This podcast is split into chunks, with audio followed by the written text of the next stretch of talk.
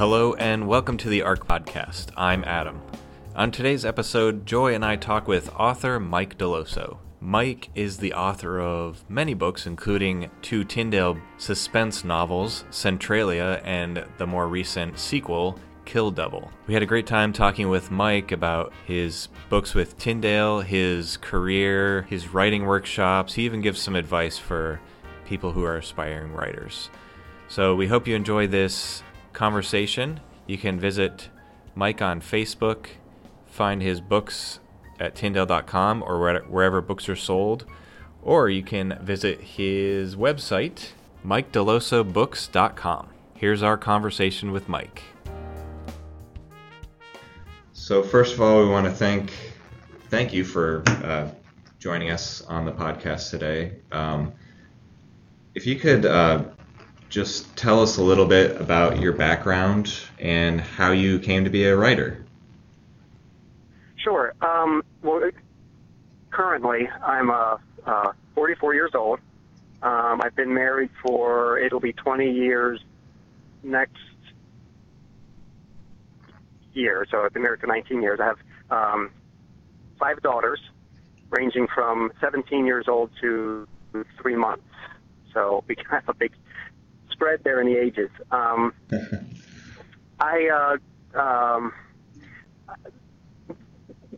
The full-time job I have is in physical therapy. Like I do home care, so I'm in people's homes all day, and I travel between them. I always tell people, physical therapy pays the bills and writing satisfies the soul. Oh. But that was not always the case, though. When I was growing up, I did not want to be a writer. I did not like writing. I hated English class. But that was just nothing that was ever on my radar. I would do writing, of course, for projects in school, and it was kind of only when I had to. But I never had any kind of aspirations to be a writer. When I was 25, my brother-in-law was in a very serious motorcycle accident, and he had only been married to my sister for 2 weeks, and this was very life-threatening. He had severe injuries. The doctors were telling my sister that he's not going to make it. They were up in New York. My wife and I went up to visit him in the hospital, and my sister, and she was there with him. And when we came back home, I had never experienced anything like that. And when we came back home, I was so full of all kinds of emotions. I remember ranging from just being angry to scared to sad. And I felt like I needed to do something to get these feelings out. So I don't know why, but I grabbed a pencil and a piece of paper. I just started writing. And I was feeling what I was thinking, prayers, and just basically pouring my soul out onto the paper. A couple things happened there. One is, when I was growing up, I had always had a problem speaking. I stuttered. I still do. But when I was young, I stuttered terribly. It was awful. And so I never really said a whole lot. In social gatherings and crowds, I was the quiet one. I wouldn't really say a lot because I struggled so much with talking. When I started to write, though, and I don't know why this took me 25 years to figure out, but when I write, I don't stutter. I felt like I could say exactly what was on my heart, what was in my mind. I didn't have to use alternate words that I could say because, when you stutterers have certain sounds that they really struggle with. Mm-hmm. So if you know that a word is coming and it's going to be a sound you struggle and you find another word for it. But I could say exactly what was on my heart, and it was really freeing for me. It was like I found my voice, and I just fell in love with writing from that moment. It was I tell people, next to being born again, that was the closest thing to feeling born again. So I started writing, and at first it was nonfiction stuff, just kind of whatever I was feeling, whatever I was studying in God's Word, I would write about it, write my thoughts. I felt like, man, I finally have some way that I can share myself with other people. And then a few years later, I got the harebrained idea that I wanted to write a novel. And started doing some research on it, kind of self-study on how to write fiction, how to write a novel. And from there, the whole thing just kind of took off. And to this day, I mean, I can't stop from writing. It's my way of expressing myself. Mm-hmm. That's why I say it satisfies the soul. Mm-hmm. Because though my stuttering has come a long way, and I do talk in social settings, I have a job where I have to talk to people all day, and I do very well with that. But the writing, that's still my way of sharing my soul with people. Mm-hmm. Mm-hmm. That's awesome. So your latest book is Kill Devil, and your last book with Tyndale was Centralia. Both of those are suspense and kind of action type books, and a lot of your other books are in a similar genre. What got you into writing in that genre? When I was growing up, I was always interested in suspenseful stories, action movies. When I first started writing, it was more supernatural stuff. I don't know. I've always just been fascinated with shows like The Twilight Zone and The X-Files and that sort of thing. So when I started writing, it just seemed kind of natural that that's what I would. Those are the kinds of stories I would write. Going from there, just to straight up suspense, which is what. The last two novels wasn't that much of a leap. It's just kind of taking out the supernatural aspects. But that's where my interest lies, is with the whole suspenseful fast movie. I have a very short attention span, so I write stories for people with short attention spans. Mm-hmm. Mm-hmm. That's great, Mike. Would you, those two books that you mentioned, Centralia and then Kill Devil, both with Tyndale, they are Jed Patrick novels. So would you mind giving our listeners background? Because I know the books are related. They have, somewhat different stories, but they do go hand in hand. Sure. Jed Patrick was a soldier. He became a ranger, and he got involved with this top secret organization called Centralia, but they were doing experimental soldier. Things went wrong. He was kind of discharged from the training and the experimenting. They really kind of messed up his mind. So the book, that's kind of the background of where he's coming from. He's trying to find himself again. Centralia starts out where he thinks he's somebody totally different.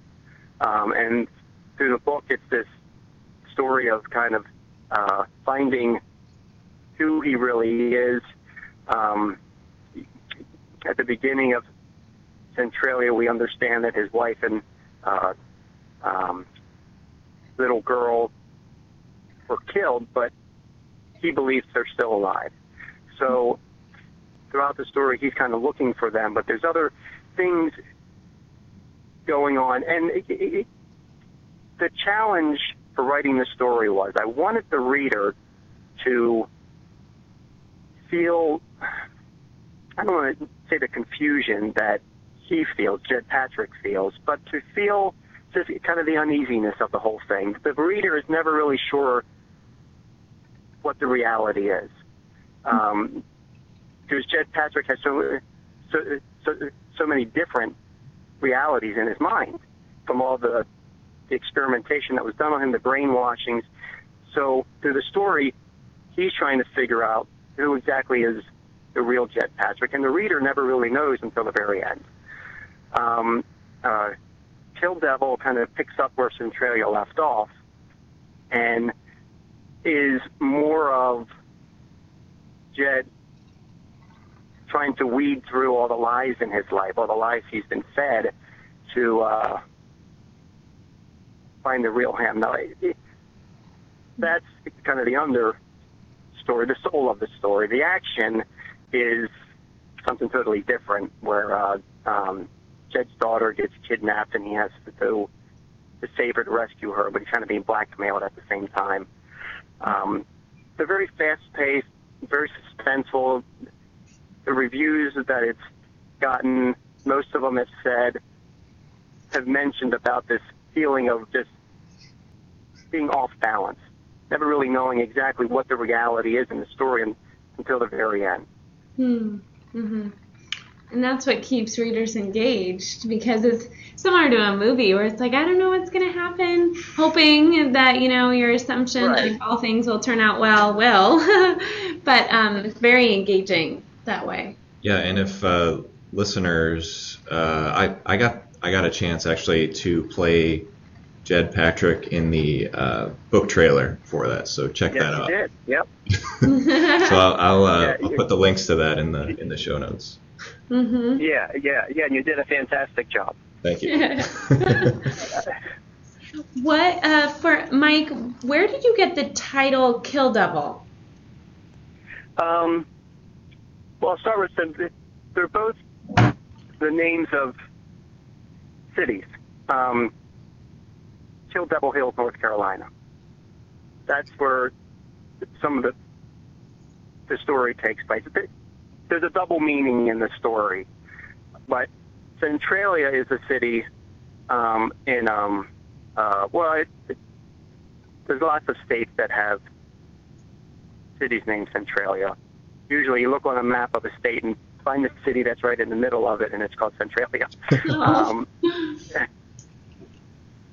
But they're both names of cities, small towns, I guess, really, where the climax of the story takes place. Now, for Kill Devil, like I said, there's kind of a double meaning to it, which I don't want to give away too much about the story, right. But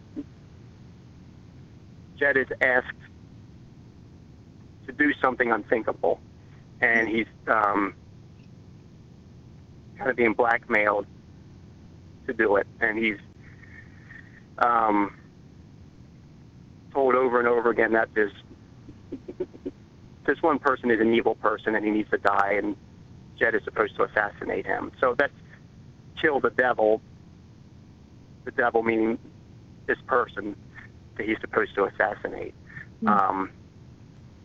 But yeah, so it kind of has that meaning of Kill Devil, but also just where the climax takes place, Kill Devil Hills, North Carolina. Mm-hmm. That's really neat. I'm all about the double meanings, and I'm sure, you know, the readers will pick up on the first one quickly, and then obviously the second will develop. Yeah, and I bet the people that actually live in Kill Devil find it really awkward when they have to write that. I know, yeah, I was like, I'm from Kill Devil. Probably get double takes. Yes. Mm-hmm. Yeah, Kill Devil was what the pirates called rum, I think it was. Oh. They called it Kill Devil, and it's called Kill Devil Hills because they would hide the rum in the sand dunes. Oh, that's interesting. Wow, I would never have known. Well, Mike, I'm wondering, you know, it seems like you manage a lot in life. So, you know, you're a father, and then you're a physical therapist, and you're a writer. You also our creative writing teacher. So how do you find balance? Because one of the things I've noticed in my own life is that when I'm tired or feel stressed, I'm not that creative because my mind is thinking about a lot of things. So how do you create the space for yourself to express yourself through writing? Well, I feel tired and I feel stressed a lot. Very carefully. And I know that's kind of an off-hand comment, but it is very carefully. I'm careful about the way I spend my time. I tell people a lot. I teach at writers' conferences a lot, and you always talk to writers, oh, boy, I'd love to write a book, but I don't have time. Or, just as I'm out talking to people, patients or families, and, we get talking about me writing books, and boy, I'd love to write a book if I had the time. And I think, well, gee, I don't have the time, but you make the time. There's plenty of time in the day to do what we want to do. It's just a matter of managing the time the right way. To do my writing, I get up around 4:30, 5 o'clock every morning. That's my writing time. Yeah. And then around 6:30, I have to start getting ready for work. And I go to work, and I get home around 4:35-ish, and then the evening is family time. And that's my routine. And on the weekends, things are kind of up in the air. It depends on what my wife and the kids want to do, if they're doing anything. If I have some free time at home, I will certainly capitalize on that and use it for writing time or whatever. But writing novels, you just kind of have to get it in your head that this is going to be a long process. Mm-hmm. I'm going to write a little bit at a time, and eventually it'll get done. When I'm writing a book, when I'm writing the first draft, I try to write 1,000 words a day. Wow.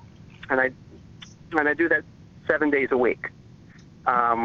Get up at the same time. I very rarely sleep in on the weekends. I'm still up at around 5 o'clock on Saturdays and Sundays as well. Wow. And I can get done the first draft in about 3 months. But it's something you just have to get in your head. I'm just going to keep on plugging away at it. Mm-hmm. And, I don't get sidetracked a lot by this and that and Facebook and email. And when I'm focusing on writing, I'm focusing on writing. I have to be careful with how I use my time. When I first started, this is kind of a funny story. When I first started writing, I was all in it. I was just, man, this is wonderful. And I was writing every free moment I could get. Now, at the time, how old were the kids? They were, the oldest ones were just like a couple years old each, maybe 3 and 1, 3 and 2, something like that. So I was writing all the time. And my wife finally called the computer the other woman. Oh. And at the time, it wasn't so funny. It was kind of a heated conversation. Yeah. But now we can look back on it, and we kind of chuckle. But for me, that was kind of the wake-up call that, you have to balance things out. And one of the workshops that I do at writers' conferences is just about that. It's about time management for the writer. And I always tell them, make sure you set aside time for writing, and you need to protect that time, but don't protect it so much that you be a jerk about it. And because I think with anything in life, we can protect the time to do something so much that we then exclude everybody in our life. Mm-hmm. Mm-hmm. And that's no good. You see that sometimes with guys and their hobbies. I don't know. I used to golf a lot, and when the kids started coming along, I had to give it up because it was overwhelming. It was just too much time. I was in love with it, but I was so much in love with it, I was excluding my family. And then writing started doing that. And I can kind of be that way. That's my personality, kind of obsessive about things. I have to be very careful about that. Mm-hmm. Mm-hmm. Yes, it makes me realize that all things are good in moderation and in balance. And there are seasons, seasons for the things that we love, and it'll probably change and your children grow up, and it was different before they came. And then really what I'm learning is to thank the Lord for what he's given me now versus wishing it is what it was or, you know, hoping for something in the future. So it sounds like you really have a good perspective on that, Mike. Mm-hmm. Yeah. It's one of those lessons in life that you learn the hard way. Mm-hmm. Trial and error. Yeah. Yes. Now, you mentioned you do writing workshops, and we always try to ask, especially the fiction authors that we have on our show, about, you know, people who are just starting out and maybe they don't know where to start as far as writing their first book, or maybe they have a book they've written or a couple, and they just don't. Maybe they've been rejected, or they're not sure what to do next. Do you have any advice, like general advice for aspiring writers out there for just how to keep going or where to start? Yeah. Well, the first thing is, you know, one of the biggest things I hear at writers' conferences is people say, you know, I've started 3 books, I've started 4 books, I've started 6 books, and I've never finished any of them. Mm-hmm. One of the things I always tell them is start something and finish it. Mm-hmm. I don't care if it's a piece of junk. Start it and finish it, because just the satisfaction of actually finishing something will keep you going. The failure, you know, over and over again, that feeling of failing over and over and over again, eventually you're going to throw in the towel. Mm-hmm. The satisfaction of being able to hold a whole novel, whether it's any good or not, and say, this is part of me, I did this and I finished it. That's huge. Mm-hmm. The other thing is, you know, never give up. I mean, I tell people at conferences, 100% of published writers never gave up. Mm-hmm. They kept going, and sometimes you have to keep going a little longer than other people, and that's okay. Mm-hmm. But those are kind of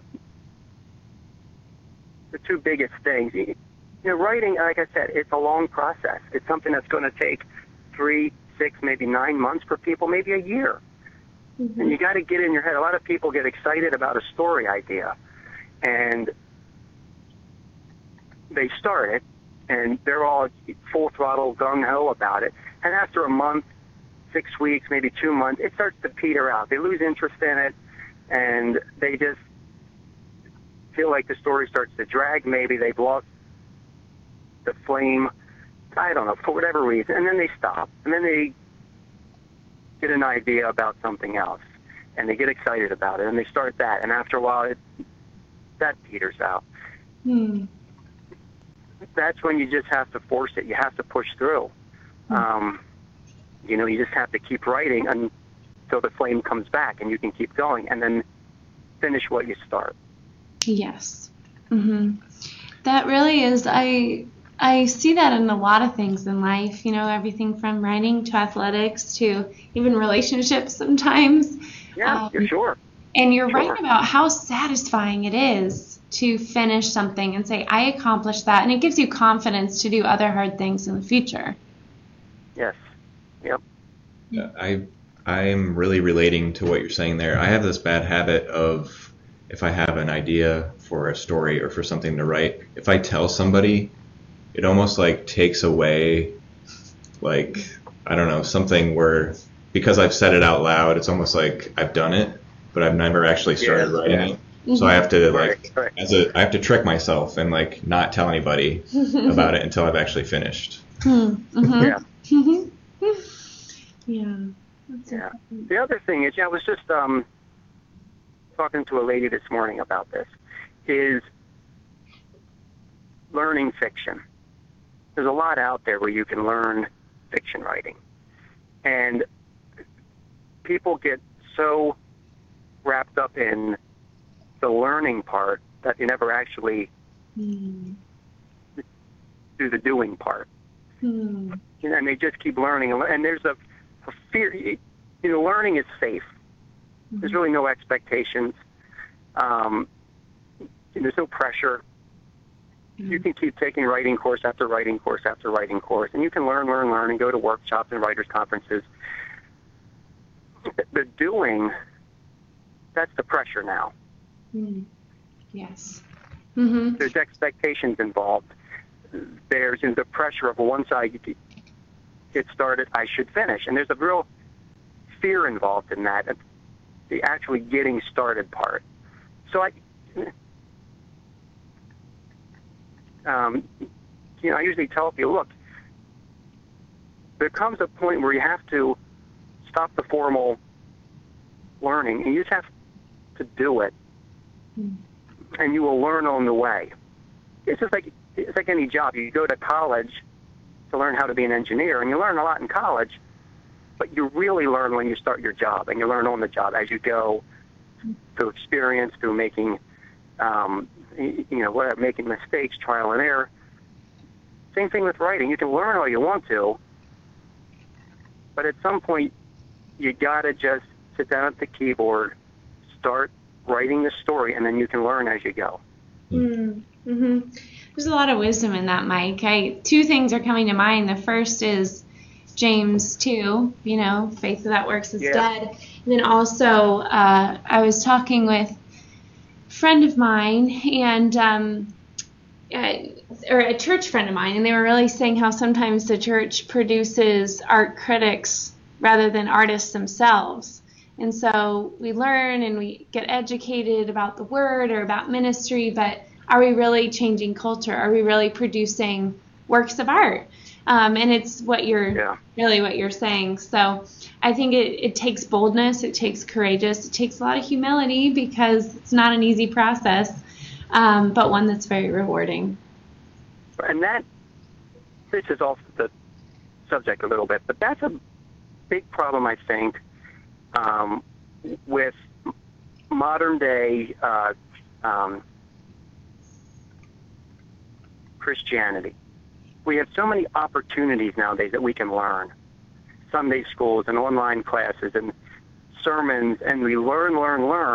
How many people are actually out there putting shoe leather to what they learn? It's easy to sit in a classroom and learn, and we can feel spiritual about it, and we can pat ourselves on the back that we went through this Bible study, and we studied this book, and we listened to, Tony Evans's series on this. But if we never actually put it into practice, what's the point, really? And my dad always says, sometimes people are more in love with the Word of God than they are with the God of the Word. So that, like you said, that resonates along many spectrums in life. This, gathering knowledge, and sitting and getting fatter and fatter and fatter on knowledge, but never actually doing anything and exercising that off. That's very true, Mike. And it's something that's convicting for me, because I think it's, like you said, it's very comfortable and safe to say, oh, we're not equipped yet. We have to be more prepared. So let's continue to learn. But obviously, we're never going to know everything. And so you could technically use that excuse for the rest of your life and really get nowhere. Sure. So, yeah, that's a really good word for most things in life. That's really good. Yeah. Great. Mike, it was great to talk to you. Where is a great place for our listeners to go to learn more about you? They can go online. They can find me on Amazon. They can find me on Facebook. Find me on Twitter. They can do my website. And if you don't mind, you can put the links swallow those on the whatever you do for the podcast. Yes, yeah, I know show notes. I mean, I try to be very active on those, especially Facebook. You know, I'm always, well, not always. I try to frequently post something on there, and I try to be very interactive with people and my readers. I have a real core of readers who I'm very interactive with, and they look at me as a friend, and I look at them as friends. Mm. So. Yeah, I mean, you know, please look me up on Facebook. Find me, ask questions, comments, whatever. I'm very open. Mhm. Mhm. Yes, we will. And I have a copy of Kill Devil right here. I'm going to go home and read it this evening. Yeah, I hadn't had the pleasure of reading Centralia yet, so I hope it's okay that I start with this one. Oh, sure. You can always go back. I can. Yes. Yes. Read Many readers have said that though Kill Devil is the sequel to Centralia, it's also standalone. Mm-hmm. Oh, so great. Okay. You don't have to read Centralia to know what's going on. Okay. Oh, goodness. Well, thank you so much, Mike. We really appreciated your time. Yeah, thanks for having me.